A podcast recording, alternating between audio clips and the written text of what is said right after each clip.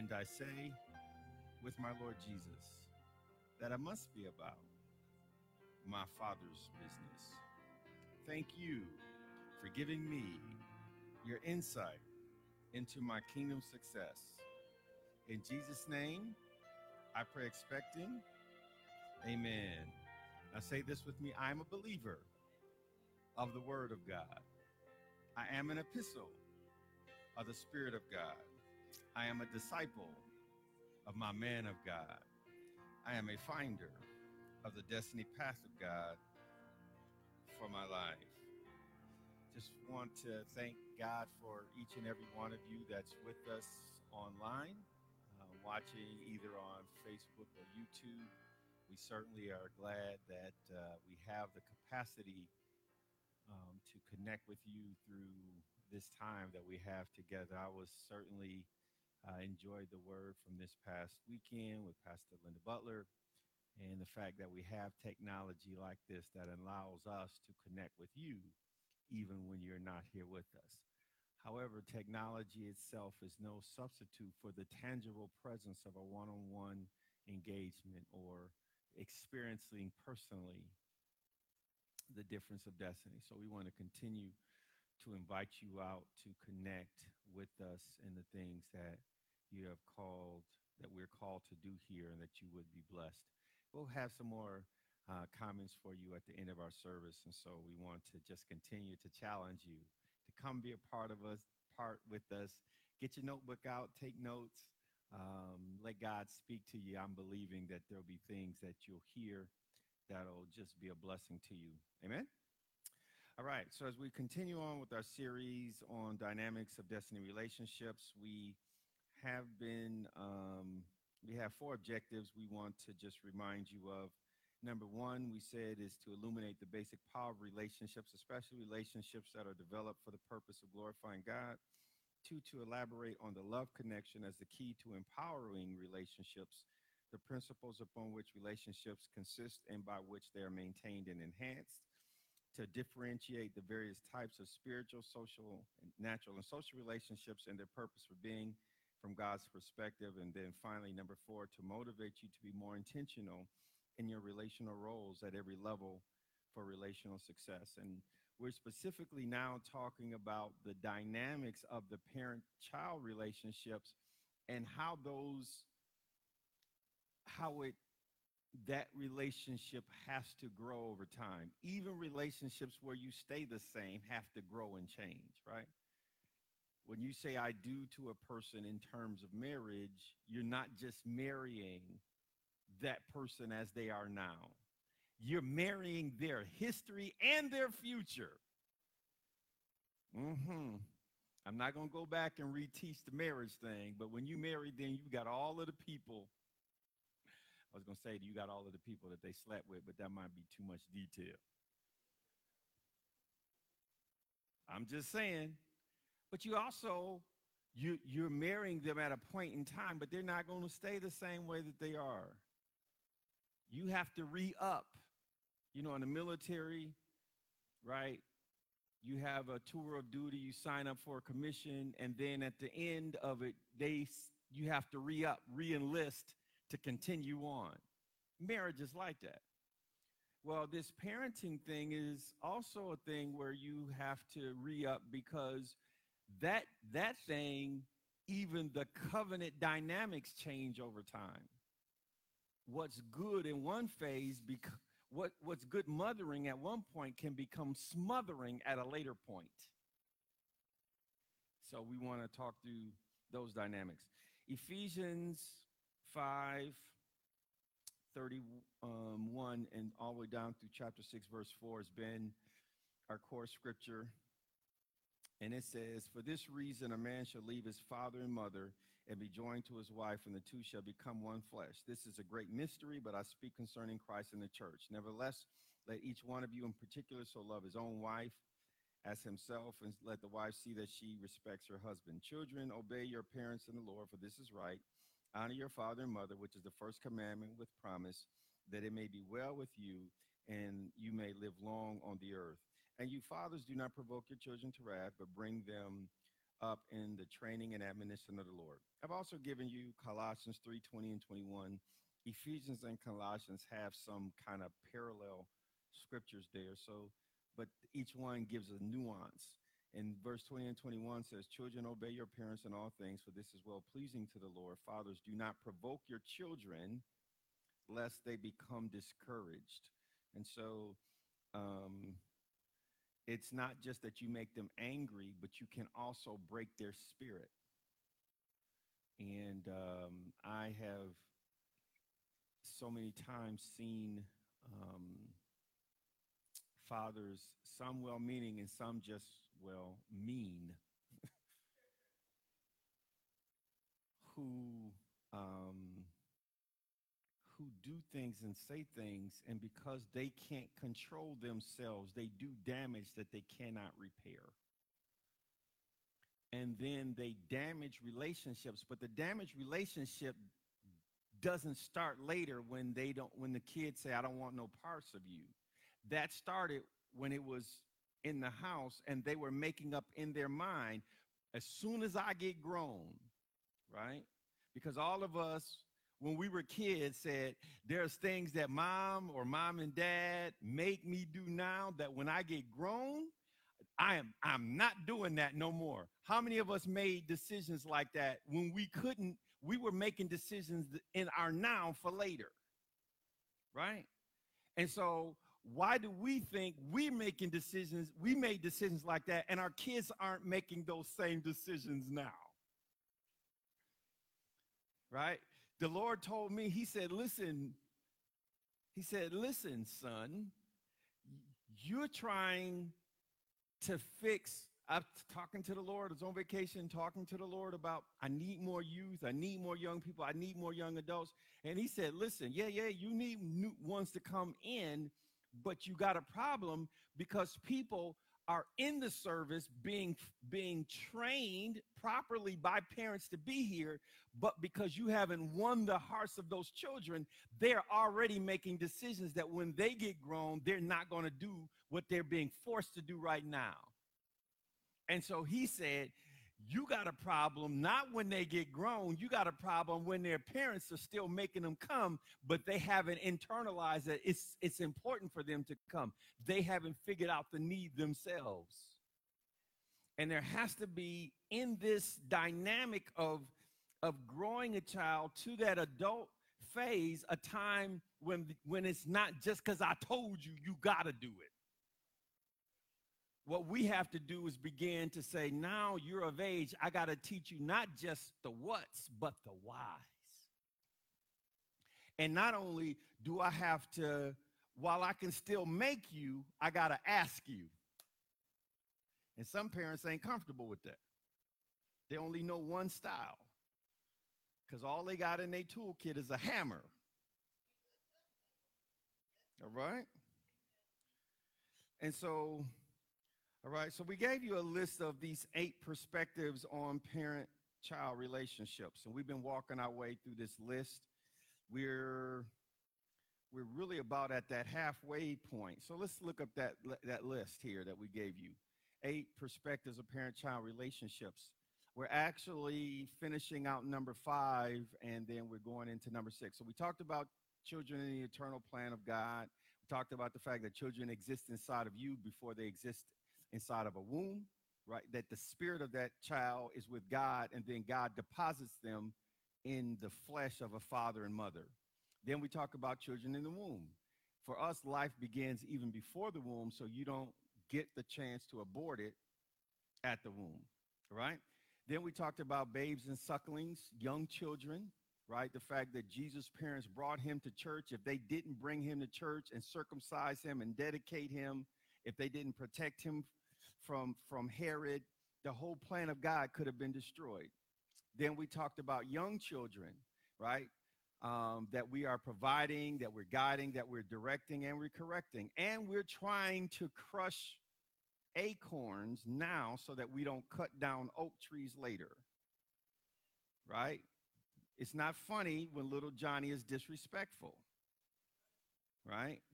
It's not little it's not funny if uh you know, if little Jack hits you when he's four, because when he starts pumping iron at 14, that hit's gonna look it's gonna be a lot harder.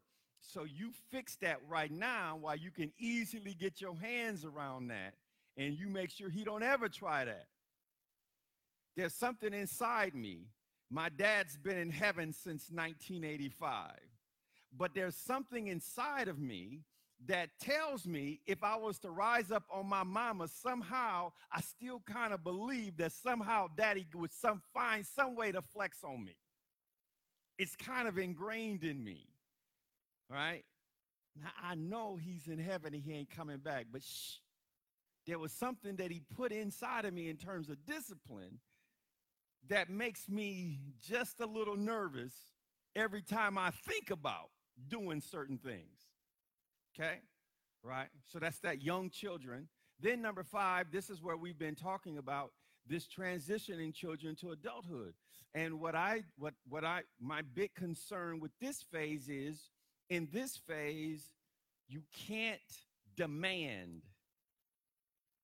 You got to do less demanding and more asking. On the front end, you got to do some demanding, but then you also got to let go, right? That's why the Bible says the rod and reproof. Reproof means you're talking to correct. You're talking to correct. Let me say it again. You're talking to correct. And you have to have a relationship where conversation is the primary mode of correction. And there's some people, some parents don't conversate. All they know how to do is fuss. Zero to 10. we go from not being able to, to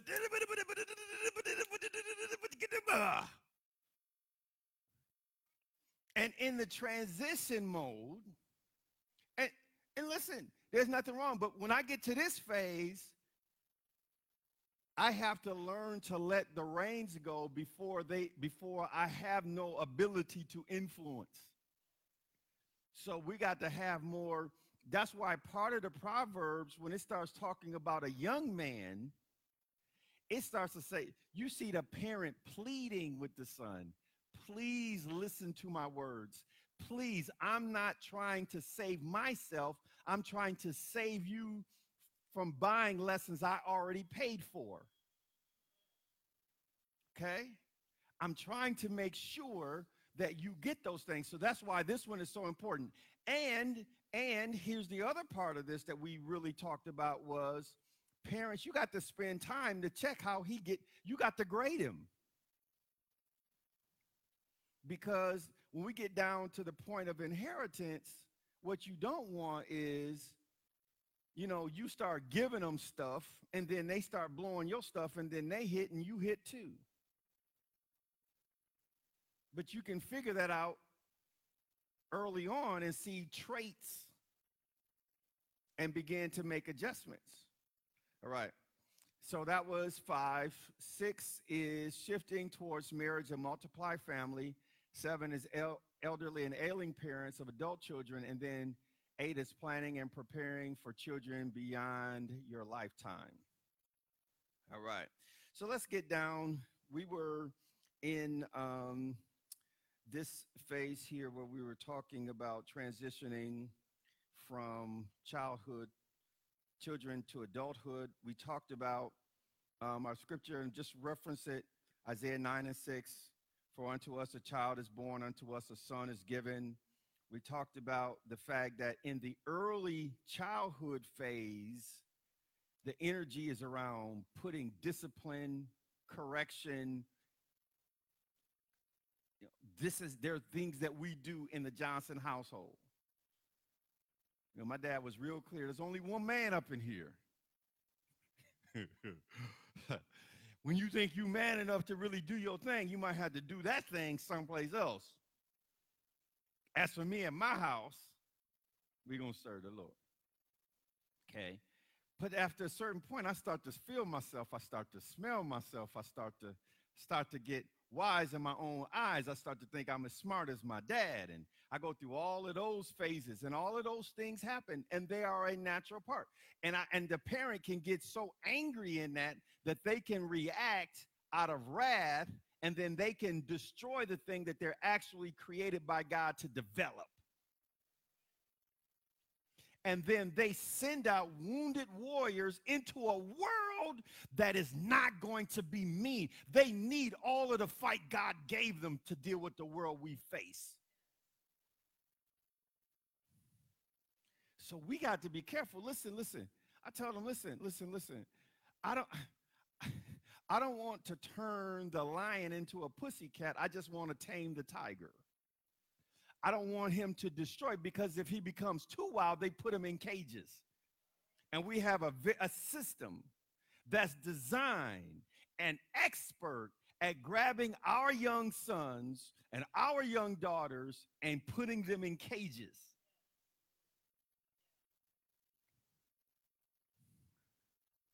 One of the real challenges that we face with the language of our world like I'm not mad at people who don't look like me or share my the richness of my melanin tan. I'm not angry. Right? I I can't say that every person who has a specific political perspective is racist. I can't say that. Okay. Um, and I certainly can't say, as a pastor who knows history, that everybody that doesn't look like me has it in for me. Because there were people who risked their life and their liberty. Right? You can't have an underground railroad if somebody's not above the ground passing folks through. Right? I, I get the Harriet Tubman, but there were some white folks along that journey. Do not get it twisted. Right? Go back and do your history search so you don't look thinking everybody's against you.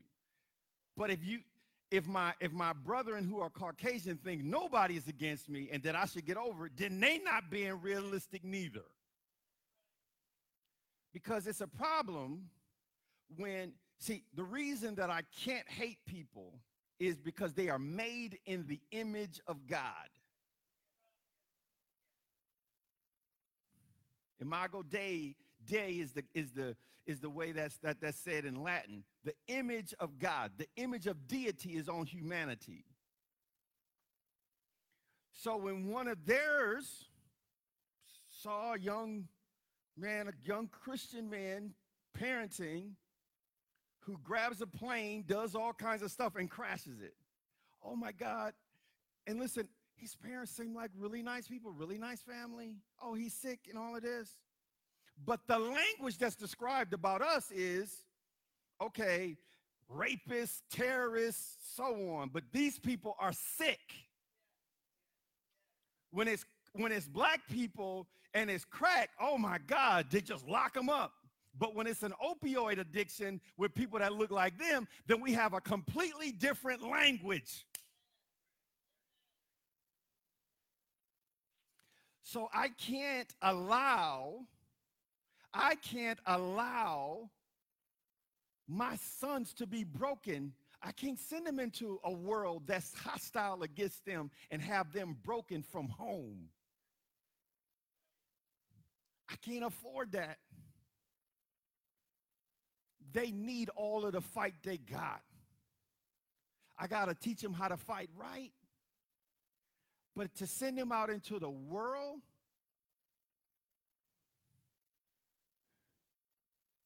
you know, a few months, a few weeks ago, I think it was back in June, right? We heard the whole thing that came out of the White House. And I said, I said the name Omarosa in one of my messages. Y'all remember I said that? I, I said that. I, I want to find that clip and put it out there. Help me, media team.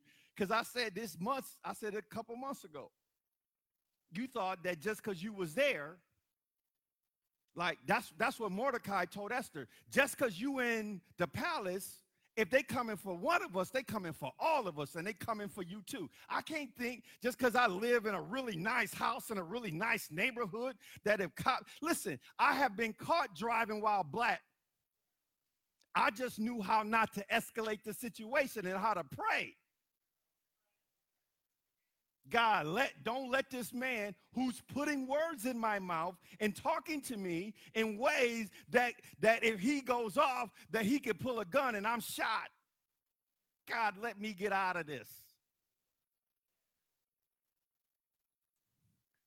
He didn't care that I had a degree from the University of Michigan and I had been to Agape Faith Bible Training Center. He did not care. because there's words and pictures in people's heads. That's why this thing about having, making sure our young people are prepared for a world that's not happy to meet them. And then listening to the rhetoric that calls them dogs, rapists, gangsters, being parented by female dogs, sons of female dogs. Right? faith comes by hearing, whether it's this pulpit or a bully pulpit.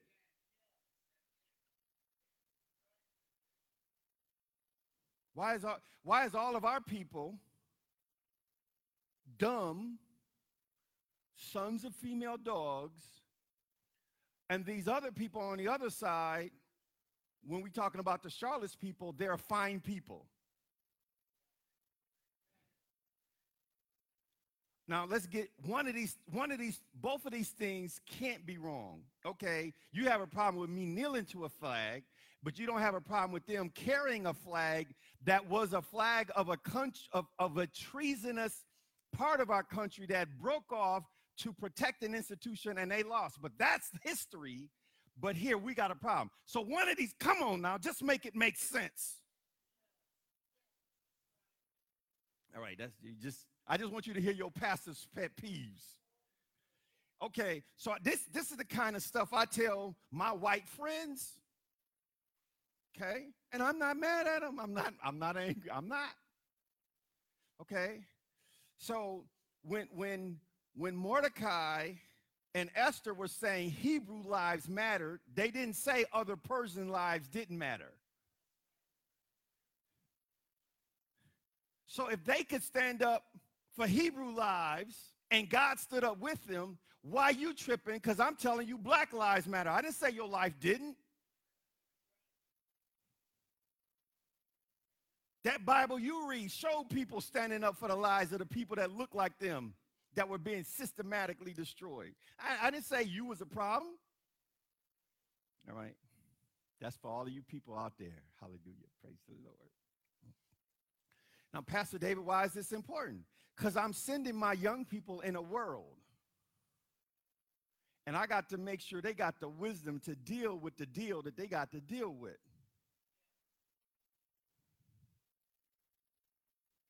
Have sheets out in our vestibule that tell you what, what, does, what do we do? What do you do if you're pulled over by a cop? Son, you can't have everybody in the car. Because if they get in the car and they got some, all y'all going down, then you're going to get in my pocket trying to get you out.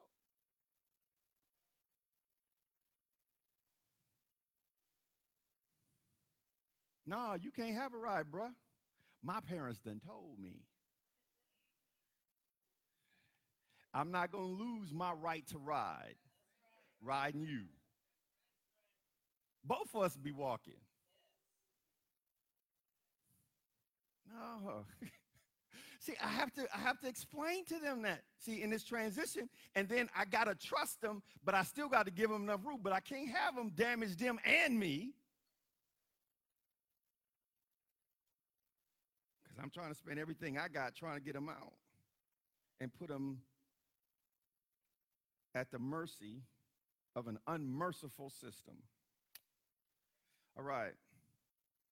So as they get through this period, we want to make sure that we're checking how they're growing. Don't let your children have access to the accounts without accountability. Grade them. The world's going to grade them. how they handling stuff. And then learn to project. Insurance people look at certain factors and then they determine how, how much we're going to cost to insure you. Why aren't you looking at the, listen, this one ain't good with money. You are not being mean with them to protect them from themselves. That's not mean. Look at Luke 16 and 10. One of my favorite scriptures. is out of the King James. Luke 16 and 10. He that is faithful in that which is least is faithful also in much. He that is unjust in the least is unjust also in much. So, um, I can look at how you treat small things now to know how you will treat big things later. Isn't that what that said? If I can if I can cultivate in you care for the small thing now, then I can be confident that you can handle the bigger thing later. I'm telling Lord, I'm, I say, Lord, I'm so faithful over the members you gave me now. You can trust me with a mega church. Now, you can do with it what you want. I'm just telling you. When I, the Lord told me when I was making way much less than I'm making now, that if I can demonstrate my faithfulness with what I had at that level, he could take me all the way to millions. I read that scripture and say, Lord, I'm gonna, I'm gonna prove to you that I can handle, right? Small things well so that I can be trusted with bigger things later. Okay? So I say, Lord, I'm believing you to take me to thousand times more. There's a scripture in in in Deuteronomy, and the Lord and Moses said, I think it's Deuteronomy chapter one, the Lord make you a thousand times more as, as he promised you. Then the Lord said, Okay, then then when you blew five dollars on that happy meal, I'm treating it like you just blew five thousand dollars. Ah, because if you're unjust with the five, you're gonna be unjust with the five thousand. Okay. See, then you got to start managing, and that's the stuff we have to start teaching our young people, right? That's what we mean when we say that we want son, which is builder of the family name, which is heir apparent to be the builder of the family name. We want them to know how to manage resources and grow the resources of the family because one day they're going to be the ones responsible for it. And we want to make sure they know how to care for it when it's their time in the driver's seat. And listen, that's at whatever level you are. Whatever you've got, whatever you've accumulated, you don't want them to treat stuff like it's junk. Right? All right. Now, um, if your child is allowed to mishandle an asset without respect to the time and labor utilized to make that asset available to them, then your wealth will be gone in less than three generations. Let it be known to them that if you don't put in, you won't get out. Tell your children, listen, honey, I love you. But if I don't see better stewardship and care for stuff, you might not be happy at the reading of my will. Tell them. Don't let them get shocked at the end. Don't let them be mad when you're in a grave. Tell them when they can fix it.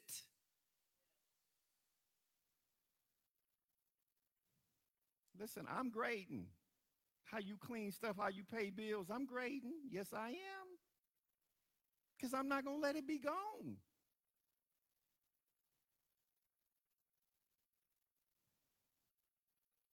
Talking to one of my nieces, don't have many. So it's a very small, con- it's, it's, a, it's a very small group. it's only two two chances, heads or tails. And I was saying, you know, I said, I said, I've, I've been, I've been assessing. And I'm like, man, I like, you know, my nieces tend to do better in some cases than my nephews at hustling and making their own way. Seem like the women can somehow pull their act together and kind of pull their straps along and do a little something, something. Then I had to say, man, something happened. I don't know, bros. I'm helping them the best I can now. I want them to get what I've learned, not what I've earned. Once I know that you can handle, once I know that you can handle, then we can start talking about more. But I read this scripture and I'm like, God, I need to know that you know what you're doing.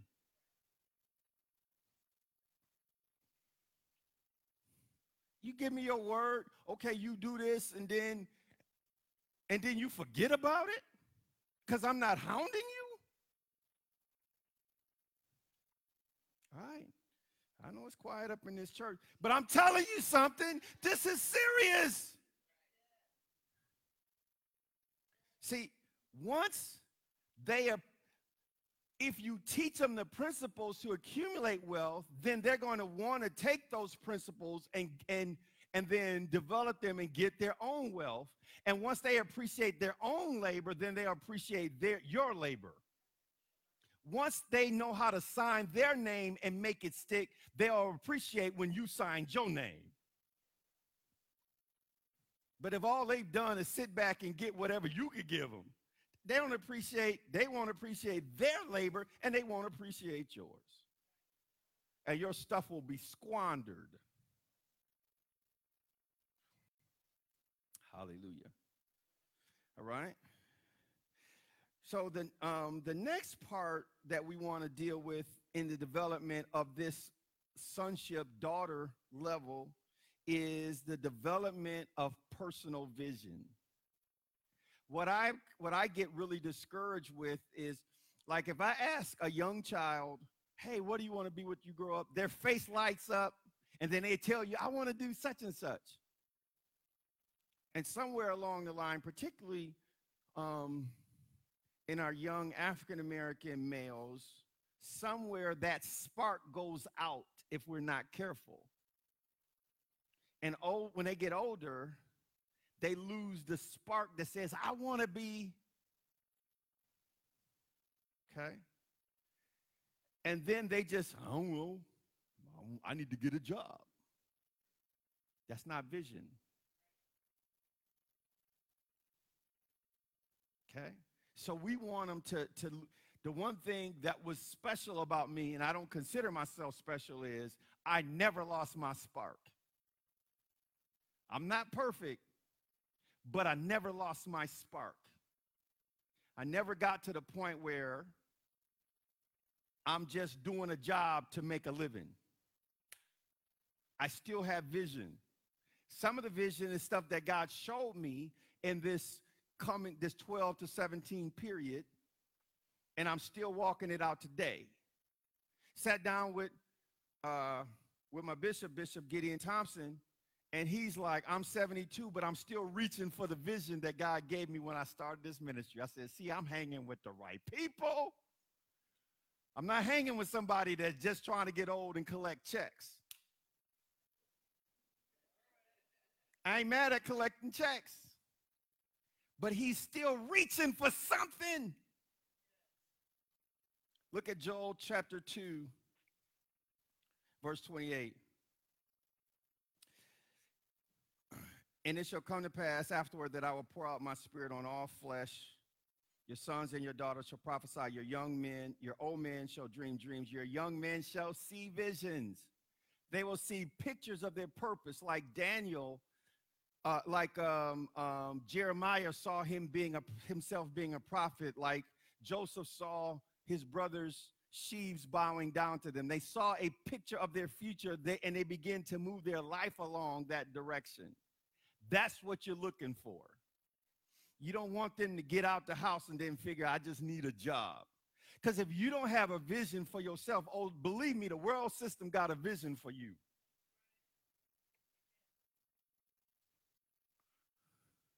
They're, they're planning and plotting prisons. Now, That sounds like a conspiracy. Is that biblical? Yes, conspiracies are all in the Bible.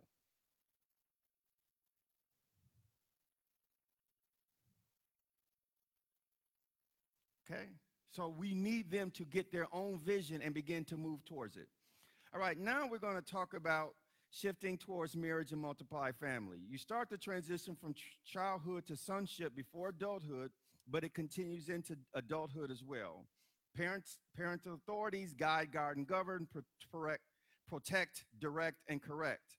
You need to reach far enough into the sonship transition that you become a man and put away childish things. Right? Put away your boy toys. If you need a minivan, don't go out and buy a Corvette. Now, that sounds funny, but I'm telling you, brothers do it. They call it midlife crisis. You know, their gut hanging over skinny jeans. I'm, I'm just saying. they want to be something and then they try to go back and get something. Listen, I can't go back and act like I'm in high school. Now, listen, I enjoy going back down to campus with my daughter because now I got cash. I'm an alumni. Hallelujah. Praise the Lord. You know, back then I was ramen noodles and peanut butter, you know, because peanut butter you can stick. You can take a little bit, you can lay it on real thick. You let that stuff coat, man, it, it's going to take you a while to digest that. So you're, you're going to be full for a minute, okay? I ain't got to do that when I head back to campus. I can roll in, I'm an alumni. But I'm not trying to live my life, live her life now. I can't, I can't go back and do college parties. I'm too old. Stop it. Grow up. And that's not just male. You see sisters with them little, you know, thigh dresses on. You can't even wear them. Your legs ain't built for that no more. Stop it. Just stop it. Okay? It's not just men. You, you're, not, you're not even in the same place no more. But they're trying to get their groove back and go back and be what they should have done. If you haven't done it now, you can't go back and get it. Just keep it moving. Right? So you shift to put away the childish thing. As a man, then you separate from your father and mother to become a husband. Right? Now you can't be at the new house running back home to mama to solve all your problems. Your wife will not be happy. There shall be weeping and gnashing of teeth. Right? So you want to get all your growing up done before you take this household on and really decide, listen, I can't, I can't be deciding whether or not I want to go to work. Them days is over.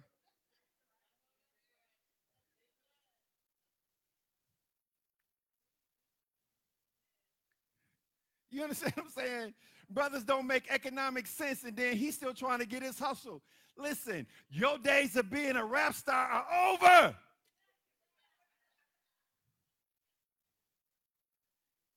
You understand what I'm saying? Listen, you're in the wrong place, and it is definitely the wrong time. That dream should be gone. Let it go. I got responsibilities. I I'm going to just leave my job and chase my dream. What? You put away the childish thing now because you see, your boy toys got to go. You got to handle responsibility. And then you can't be mad at the people that you're responsible for. You can't come home mad every day with the people you're responsible for for a responsibility you signed up for. That's some heavy teaching, y'all, but I'm telling you, people don't get this right. And then they carry all of those anger issues, all those things into marriage. And then they put them off on the next generation. And sometimes we mad at them because they have the opportunities that we squandered. Or we hate, we so mean at them because we're trying to beat out of them stuff we hate about ourselves.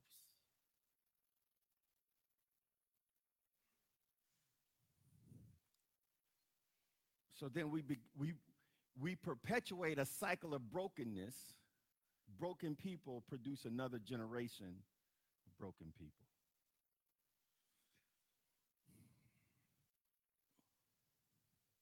All right. Now, parents in this shift, we've already talked about the a man le- the leave and cleave principle. That's why Bishop Jabber used to talk to Leave and cleave, David. Leave and cleave. Let it go. Move on. Okay. Um. So what was good parenting before becomes witchcraft when God when it's separation. Now you're trying to manipulate an independent household. You can't you can't dictate. So now you manipulate. See, you going now you used to could tell them all of this stuff and do this and be here and do that, but you can't do that no more. Now, if you start to try to do that in their own house, you in sin. Heaven's against you. Let me say that again. Heaven's against you. Okay, let me say it one more time because faith comes by hearing and hearing. Heaven's against you. All right? You can't even be the one who selects the spouse of your child. Hold it, Pastor David. Hold it, hold it. Abraham selected for Isaac. Are you sure? He gave criteria, but he didn't make a choice.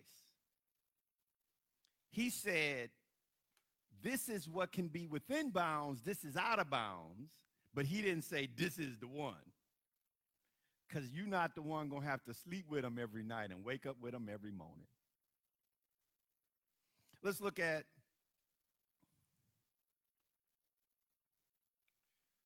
Genesis 24 7. Right, Christ is in us. We're Abraham's seed. We're heirs according to the promise. So this is Abraham talking, and he says, The Lord God of heaven, who took me from my father's house and from the land of my family, and who spoke to me and swore to me, saying, To your descendants I give this land, he will send his angel before you, and you shall take a wife for my son from there. God will send God will send his angels before you. Now listen, uh, when I talk about, you know, engaging increase to intercessory prayer, when I'm praying over that daughter of mine, I'm invoking the blessing of Abraham that angels are making sure that whoever bro man is is finding her and keeping her away from all the knuckleheads. I can't decide it, but my intercession can go before because that's what Abraham had done. He didn't decide the one, but the providence of God sent his servant to the right woman, to the right house. That wasn't an accident, but he had sent his prayer out before. Okay? So I want you to understand that you're not there telling them, okay, this one is it and that one's not. But you should be praying and giving them principles so that they can see flags of what they can and cannot live with. Right? Jacob's parents, Isaac and Rebekah, Jacob listened to his parents to go to the right place for a wife. Isaac, Esau, his brother's wives, grieved his parents. So listen, you want to, and what was the grief? They weren't in line with the covenant that God and their promise that was on his life. Let's look at Genesis 28, verses 6 to 8. Esau saw that Isaac had blessed Jacob and sent him away to Padan Aram to take himself a wife from there, and that he also, and that as he blessed him, he gave him a charge, saying, You shall not take a wife from the daughters of Canaan. And that Jacob had obeyed his father and his mother and had gone to Padan Aram. Also, Esau saw that the daughters of Canaan did not please his father Isaac. He got some heathen wives and they grieved his parents. Because once you marry into the family now, good, bad, ugly, you stuck with all of them and all of their issues. Because you married them and their history. Okay? So we're not trying to get to the point where, you know, we're doing the matchmaking, but we are trying to give some boundaries. Within this group, there's enough there that you can find one that really works for you, but they need to be within certain guidelines. You start choosing, then you you you you get in foul with God, okay? Now, um, give them the wisdom on a spouse, just like Solomon's mother told him about who can find a virtuous woman and describe character traits that was in her. That passage in Proverbs 31 was a mother talking to a son about finding the right wife. Okay? Principles. Not trying to run your life. Yeah. Listen, that's witchcraft. We can't do that. But you're going to be the one crying if you don't take the wisdom that's there. Now take it and process it because you're the one to have to live with it. You're to have to leave, and then once you leave, then don't come back home crying. I didn't pick the wrong one. Nope, nope. You made that bed. When they come back home like that, unless it's violence involved. When it's violence involved, then I demand a recall. Okay. I will pull the card if you getting violent. Don't get it twisted. And I'm coming agile, mobile, and hostile. But other than that, y'all need to work it out. Does it make sense? All right. Okay. Um, and by all means, give them biblical criteria, not your own preference. By all means, give them biblical criteria, not your own preference. I was studying this, and Dolores said, for some dads, unless the intended is Jesus Jr., he can't be good enough to marry their daughter. I'm not preaching to you now, I'm preaching to me. Don't mind me. I'm, I'm preaching to me. Yeah. So make sure the criteria is something that God can approve, not just stuff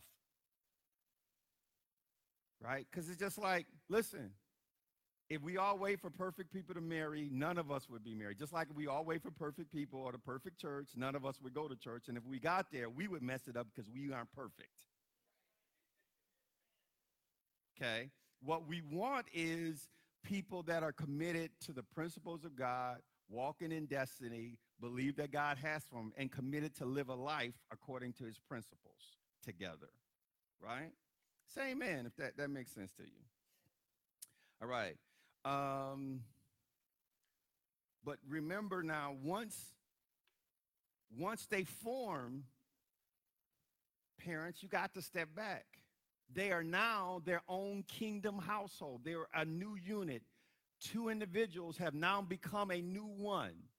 And you got to give them the time and the space to grow together and work through their own issues. You can't manage that on remote control from your house. See, I knew that was the wrong one. Stop it. You're not helping. What you need to do is this make sure you're hearing God and not just in your flesh. Don't get crosswise of God because you in your feelings. My boy shouldn't have to take this.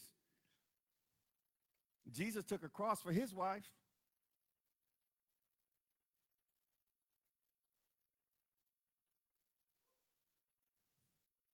And then all you doing is making him come home and still be your boy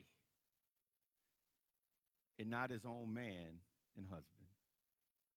Whew.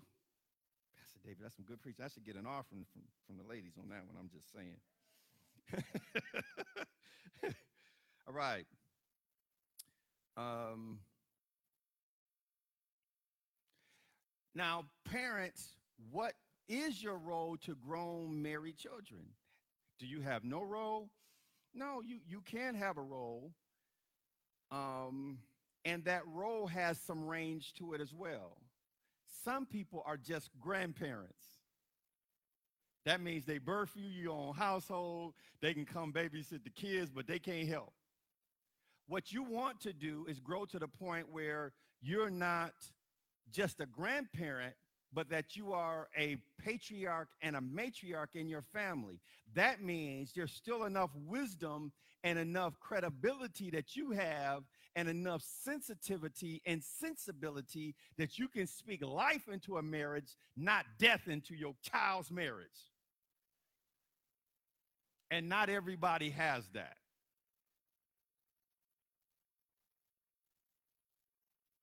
You see, talking to Bishop, I was in, in West Middlesex this weekend and talking to Bishop Thompson, and he's there talking about how he grew a church and it's now somewhere five to seven, 7,000 roughly. Son has a church of 10,000 in North Carolina, and his son is still asking his dad, How do I get there from here? That's because he's a real patriarch. He is pushing out and he is, still has wisdom that the son recognized that will help him get to the next stage. He's his own church, he's managing his own thing. Bishop Thompson is not even managing the church that he gave to his son, let alone the one that he that his other son founded on his own, but he has wisdom that they need. Patriarch. Hear the difference? And you got to win that one in prayer, man. You got to win that in having real wisdom and having real credibility and being able to have real relationships where you don't dictate. Told me his vision. And then I talked to him. I said, I remember y'all had this property here. He said, Man, yeah, we Matt sold that. He said, I wouldn't have done that, but he's at the will. I got to let him make decisions. I can't, I can't veto.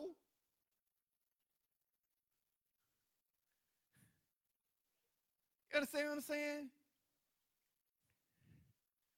Listen, listen, you can't put me at the wheel and then you still want to drive from the other seat.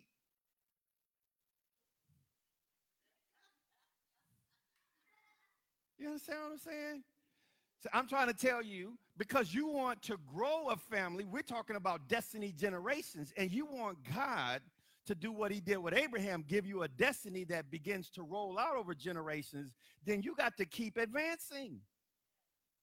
And you got to be okay with your children advancing. This servant that went to find a wife for Rebecca said, God made my master rich, and everything God gave to my master, he turned it over to his son. Abraham wasn't running stuff then, Isaac was. Go back and read your Bible.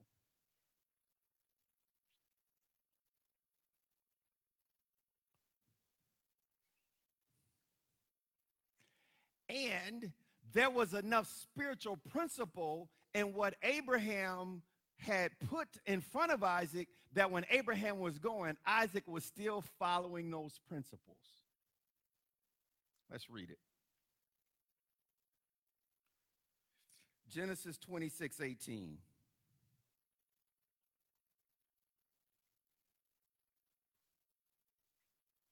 And Isaac dug again the wells of water which they had dug in the days of Abraham his father, for the Philistines had stopped them up after the death of Abraham. He called them by the names which his father had called them. There are certain truths. Now, this, this gets back to what First Timothy or Second Timothy chapter 1 in verses 5 through 7 talked about this generational faith. The, the faith that your grandmother had, Eunice, is also in your mother Lois, and it's in you. From a child, they taught you the Holy Scriptures. Faith comes by hearing, and hearing by the word. He didn't get faith any way different than they got it, but they heard, he heard the word that, that they heard, and he walked in the faith that they walked in. Eunice was a matriarch. She translated a faith into them that kept going to her third generation. Abraham here was a patriarch. All right. Now let's look at one more scripture and then we're done for today. Proverbs 22 and 28.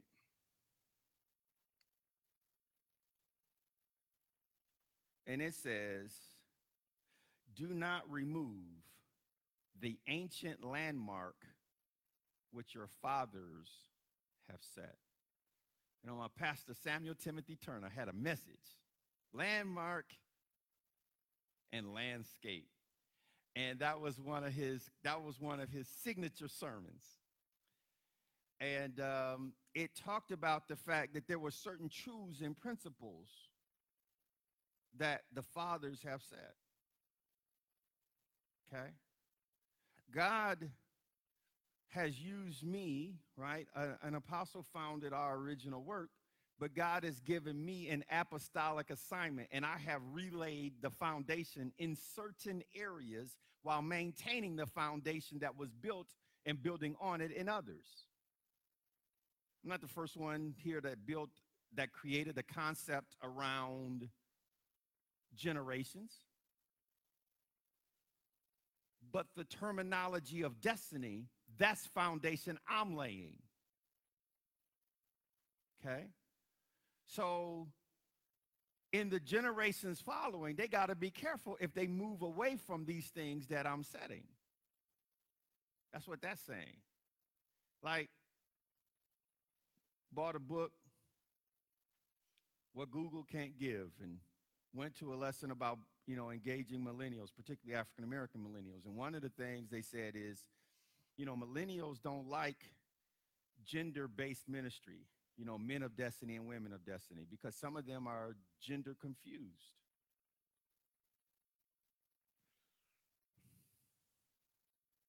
And then I have to decide what am I willing to fail by? I'm not mad at you because you're confused. But just because you're confused don't mean I'm confused. And some things I don't have the right to move the landmark from even if it means my ministry is smaller, because I can't move the landmark that my fathers have set. Pastor David, why do you, even though your bishop is gone to heaven, why do you still follow after men of God that you consider at the next level ministry? I'm a spiritual father at one level but I'm not yet at the patriarch level that a bishop or apostle would be. I have to be a spiritual father to walk at the level that I am as your pastor. That's why in certain denominations they would call the person that that fulfills my role father so and so. But while I am a father, I'm not yet at that next level. So I'm letting people at the next level make sure my stuff is good. Not because I don't know who I am or what I'm called to do, any more than you being a parent, you being a man, leaving your parents and having your own household. You're checking with a patriarch doesn't mean that you're not your own father and husband. It just means that you recognize that there are people that have levels beyond you, and God does something for you if you honor them and receive from them. Now, they got to know when it's time to back off. Remember we was there earlier in our transition, I was having a meeting. Pastor said, you need, Pastor said, you need my help? I said, nope. Mm-mm, I got this one. And she had to know it was time to back off. Okay, that, that wasn't a bad thing. It just, no. You trained me for this hour. You equipped me for this hour. I'm anointed, and you appointed me. I can handle this one. Right? So the same thing is true as we move in these other spaces. But we still need the guidance of people who are further on. Now, I'm working because I want to be at that next level. Let's just be clear about that thing. I'm trying to get us through certain paces so that we can continue to move and spread out even further. But I gotta, you can't skip steps. Spiritually, there is no elevator that takes you. You got to take one step at a time, okay? You got to keep jump, you got to keep walking up and let God move you in those. So we're believing that as our children mature, we'll have the wisdom to guide them into adulthood.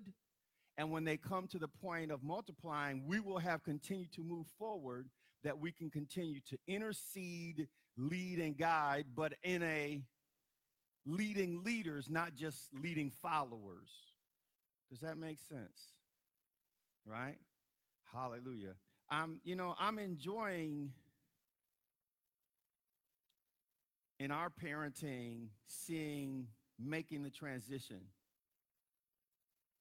I'm enjoying understanding. God's teaching me. Okay, sometimes I got this, bruh. You can step back. You don't have to be all up in the grill. Okay, I don't want to hear any amen over there. I feel some. I feel something on that side of the room. okay. You know, you understand what I mean? I, I, I have to learn, and it's a learning experience for me. But I get confidence because I see growth and I see maturity and I see an independent adult stepping in in front of my eyes, and I have all the confidence in the world that she'll continue making the changes that God has for her to make. I'm going to be there, but when he tells me I got this, then he's telling me, okay, step back. I, I can still talk to her. Amen? All right.